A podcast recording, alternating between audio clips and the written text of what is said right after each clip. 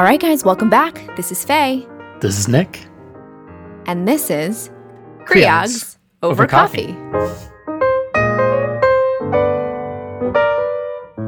Today, we have with us a very exciting guest. Uh, we have with us Dr. Adam Rosh, who, yes, that Rosh, founder of Rosh Review.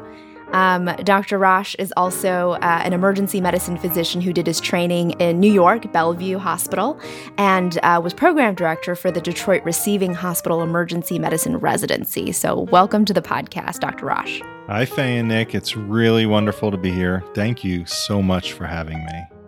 Absolutely no, and thank you for taking the time to uh, come join us and talk a little bit about sort of your world in test preparation and other things. Because um, as we know, Dr. Rosh, but we hope to review for our listeners, you kind of have an interesting background story in terms of how you went from medicine to exam review.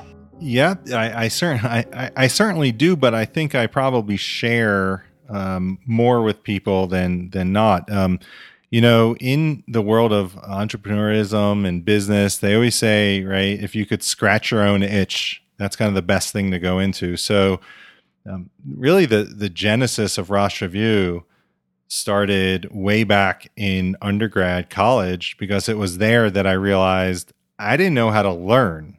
Right? I mean, I had knowledge, I knew how to um, sit in class and listen to lectures, but I wouldn't perform well on exams.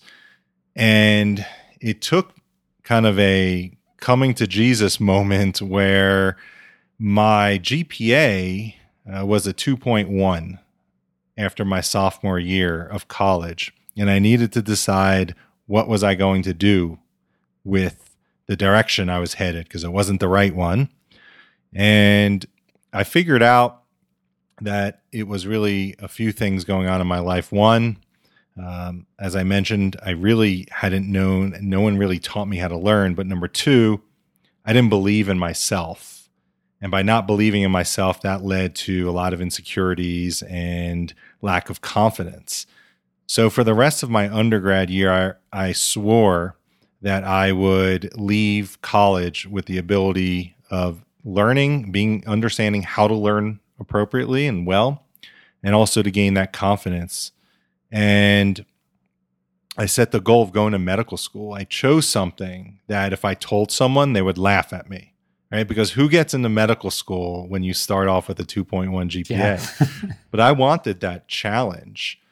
And so that's how I focused the remainder of my undergrad. And ultimately, I did get into medical school after two more years of graduate school. And what happened was learning and education became such a focus in my life that when I was in medical school, I became a tutor. And when I was in residency, I was helping out the medical students. And when I left residency, I went right into academic medicine.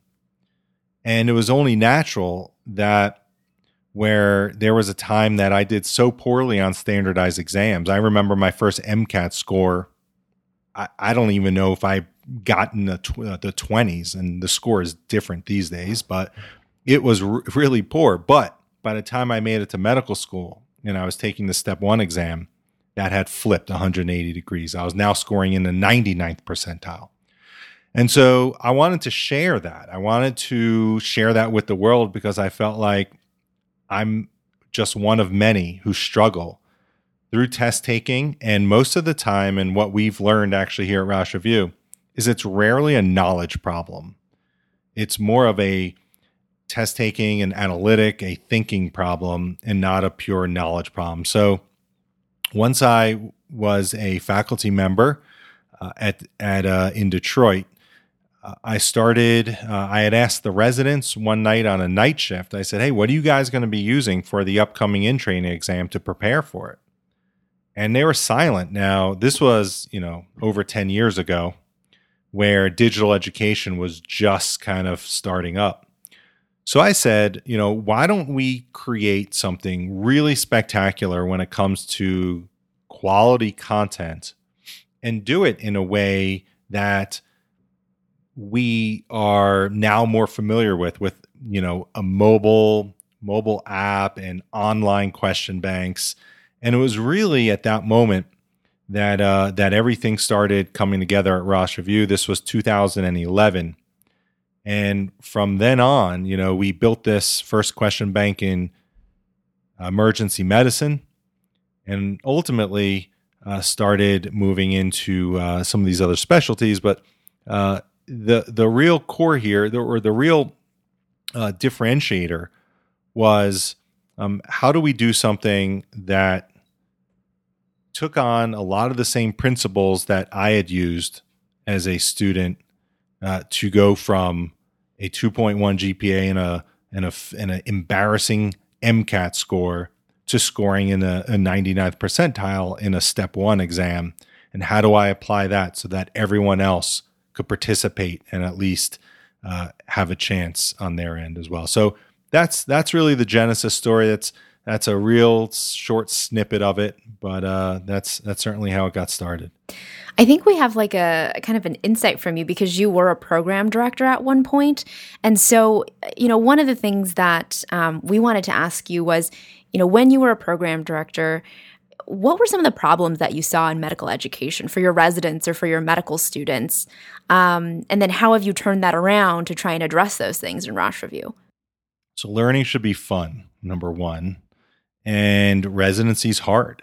It's um, it's a very taxing uh, on our physical and our mental well being, and some of the uh, things that we know we should be doing all the time, reading, engaging in in the knowledge part of our education, uh, we lose that as a priority.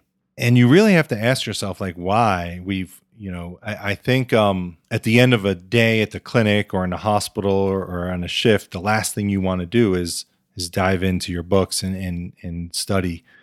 But how can you bring back the purpose and remind people why they're doing what they're doing and to know that these are the most formative years of of our lives and our career?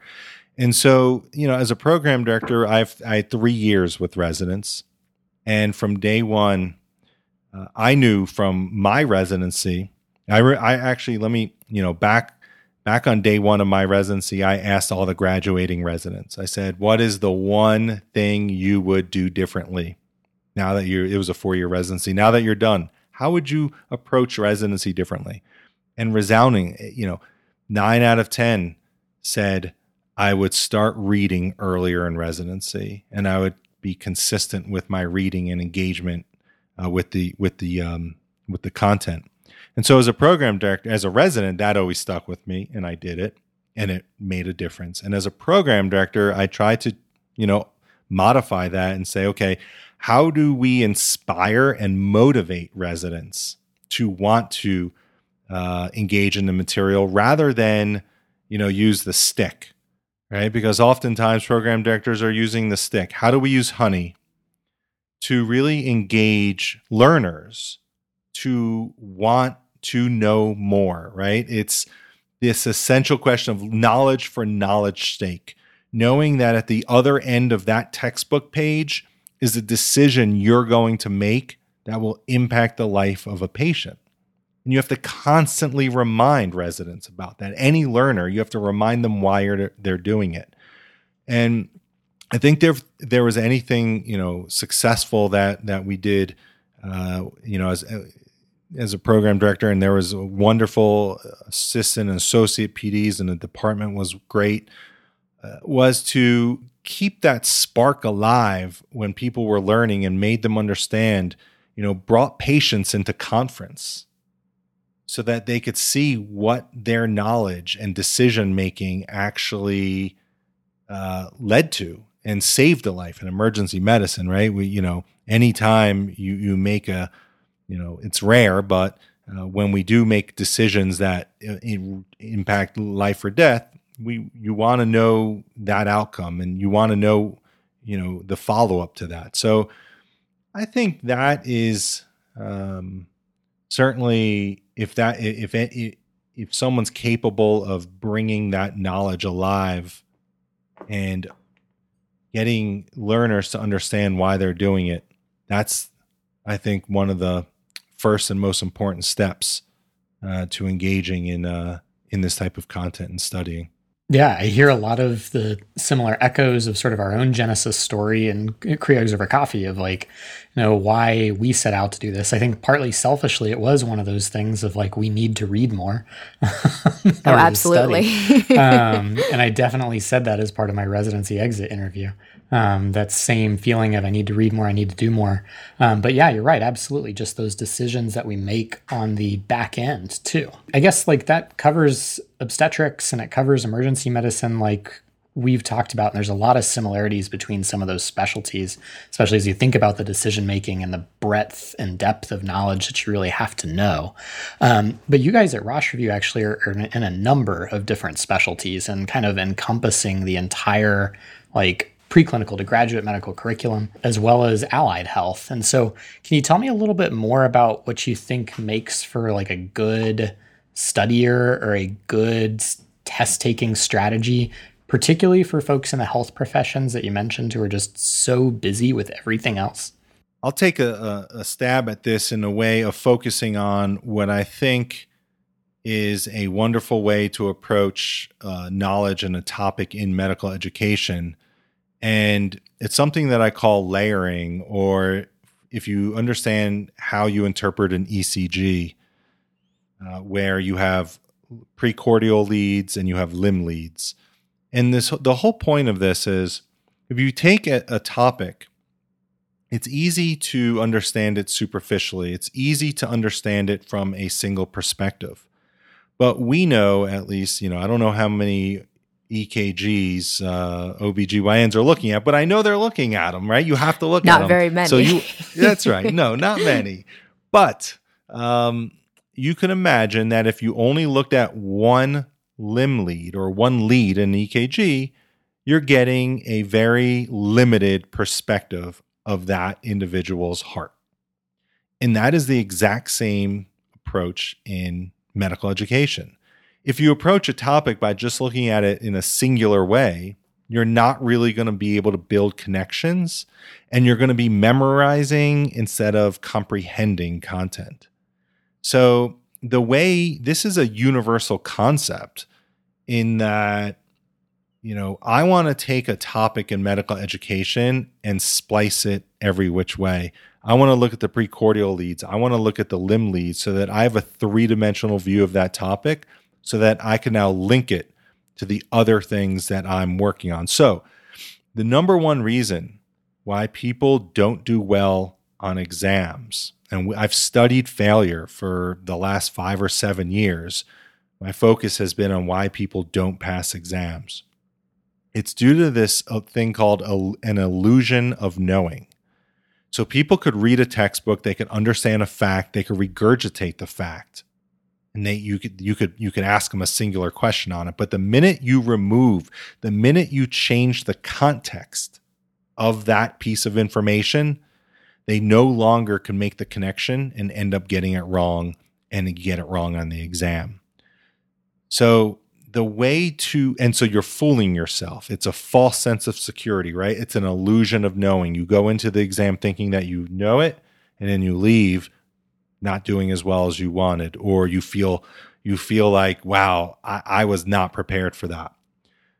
So, yeah, the content that that I've always tried to build is the same across all specialties.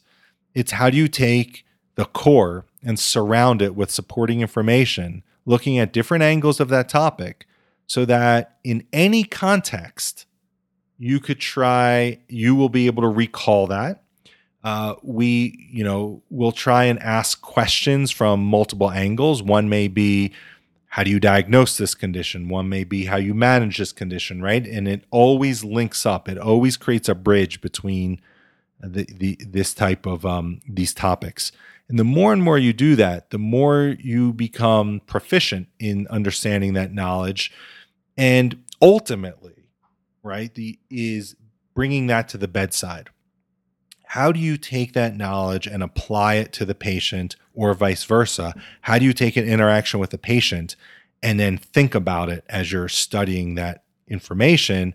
That creates a very strong synapse in your brain and allows you to not just regurgitate from a memorization standpoint, but to truly comprehend. And that's really the goal as physicians, right? As caretakers of individuals. I want my physician to not have a memorization that of you know facts, but to comprehend so that when something unusual comes up, they're able to handle that. And when we create questions at Rosh Review, here we don't talk to our authors. I don't say to them, "Hey, we're doing this because we're trying to get someone to pass an exam." That doesn't even come up. Exam taking doesn't come up. You know what does? You're writing this question because someone's family member is either going to leave that hospital better off or worse off. And you could intervene by creating content that is going to help that clinician make a really good and informed decision at the bedside. So that's the ultimate goal. And education should be seen that way. We should constantly remind ourselves of why we're doing what we're doing. You know, we often get, you know, exams often have this negative uh, you know, it's a it's it's certainly a burden in our lives for sure. They cost money, time, anxiety, all of those things. So how how do we use that to, you know, how do we turn that into something positive? And it's really uh, about knowing why we are doing these things, and uh, ultimately, it's with the patient in mind. I, I really enjoyed Rosh Review when I was a resident, at least, um, because I liked the clinical scenarios that were placed, and they were very realistic, and you could think about the question kind of like as a whole patient before you come up with your answer. So I know we've been talking now a little bit about how you developed Rosh Review and kind of the way that it's being used and the way that it's being developed. So what about the future? Like, what do you see um, coming up for Rosh Review in the next, you know, year, or five years, or even ten years? Yeah, the most exciting times are uh, still to come. I think technology is going to have a major influence on impact on education. Uh, we're experimenting with uh, item response theory and versus classical test theory. And the idea here is you can imagine if you have a question bank of just take 1,000 questions in it, and you have a few thousand people who are engaging in that content, the number of data points or questions answered goes into the hundreds of millions, right? Because everyone answers a thousand people answering a thousand questions. And so when you start looking and digging into that data, you, start gaining insights into how people are truly performing are they truly having mastery of a certain topic? And you could start predicting how people are going to perform. And then you could start helping people to say, you know, you are quite proficient in this area. You actually don't need to spend time on this anymore. You got it. Like, don't worry about it. And that would be, I think, really helpful for people. We always focus on the weaknesses. Where do you need to spend more time? And item response theory definitely would help that as well. But what if we're able to tell busy clinicians, you don't have to focus on this anymore because we are 98.9% confident you are going to get this correct and you you're proficient in it. So, this is what big data is going to help us uh, to understand. And it's going to help us really to identify those people who sometimes may score high, but really, or may get a question right, but really don't understand it. The classic example is, you know, in classical test theory, if Joe gets a 90 and Jane gets a 70, we presume that Joe must have more knowledge, must be smarter, must be performing better than Jane, right? They scored 20% better. But with item response theory, what we're able to do is to say, well, let's actually look at which questions Joe got right and wrong and which questions Jane got right and wrong. And it may turn out that Jane was actually able to answer the more complex questions that require deeper level of analysis. And in the long run, Jane is actually going to perform better because she comprehends the material better. And it just so happens that Joe just was getting the easier questions correct. And when you give him complexity, he's going to get it wrong. And it's that type of analysis that is going to help us as educators really focus on leading people down the path of proficiency, allowing those that are proficient to not have to be redundant in their studies and to be, interestingly, the word, right, proficient in their studying as well. Yeah. Yeah. And I think this probably is tipping your hat a little bit towards what you think the future is in medical education. And it sounds like you're describing a lot of the things that even within our own subspecialty educational board, the APGO CREOG group, um, talking about like competency or milestone based education. Um, but I should just ask you, anyways, kind of where do you see the future of medical education more generally? Um, or where do you think medical education really needs to focus to improve?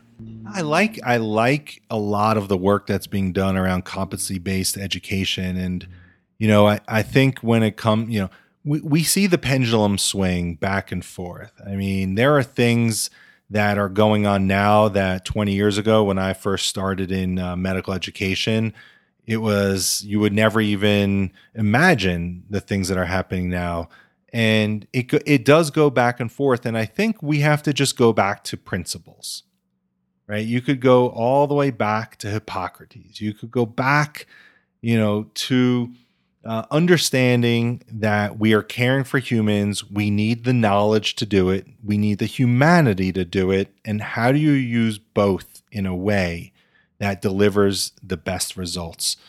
And um, we also know that keeping residents in a hospital for, you know, 36 hours without any sleep is unhealthy. We know that now, so let's not do it.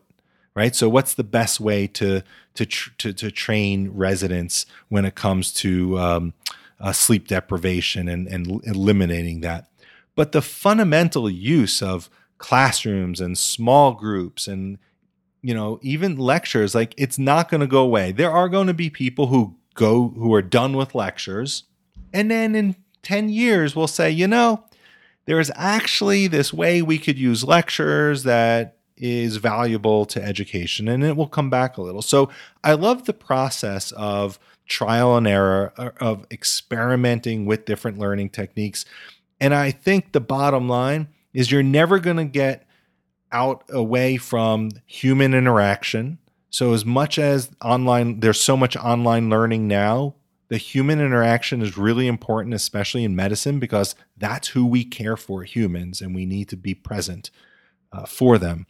So um, I, uh, I welcome all of the discussion and you know as as scientists we need to continue to try things look at the data and continually improve in how we uh, educate and not be closed-minded about well, we should never do this or we should always do that. Let's let's try and uh, continue to to to find new ways and better ways to do things. You know, we're kind of getting towards the end of our time here, Dr. Rosh, but I, I just wanted to say like anything that you feel like is valuable or that you want to say to, you know, medical learners and medical educators alike. You know, back in October of 2018, I went back through my emails and I reached out to the two of you you guys just launched, or it wasn't too far from it. CREOG's over coffee, right? Is October? Yeah, yeah, 2018. and so I I want to commend you guys because anyone who's so dedicated and devoted to education for education's sake, that's what I'm attracted to. Right? That's where I want to be because you guys have a vision and you guys are out there because in the end you want to affect the learner and ultimately you want to improve patient care. I think we're we're already in that right place. The two of you have been doing really wonderful work, and I commend you on that. It's not easy to do, and uh, most podcasts last le- less than six episodes.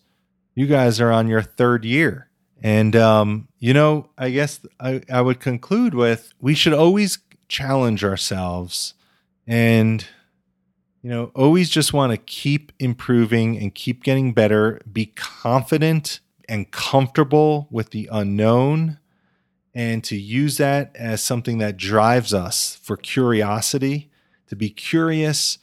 And society relies on us as physicians.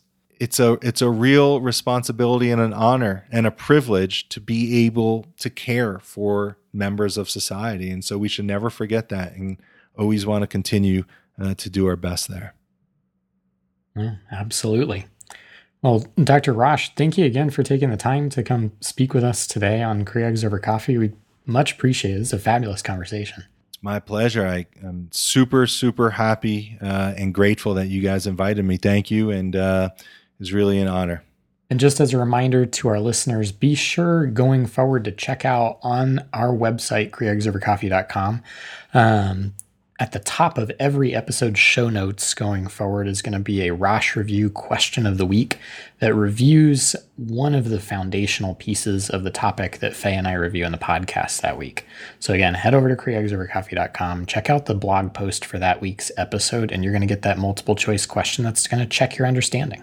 All right. And I think that brings us to the end of today's episode. So once again, this is Faye. This is Nick. And this has been Over Coffee.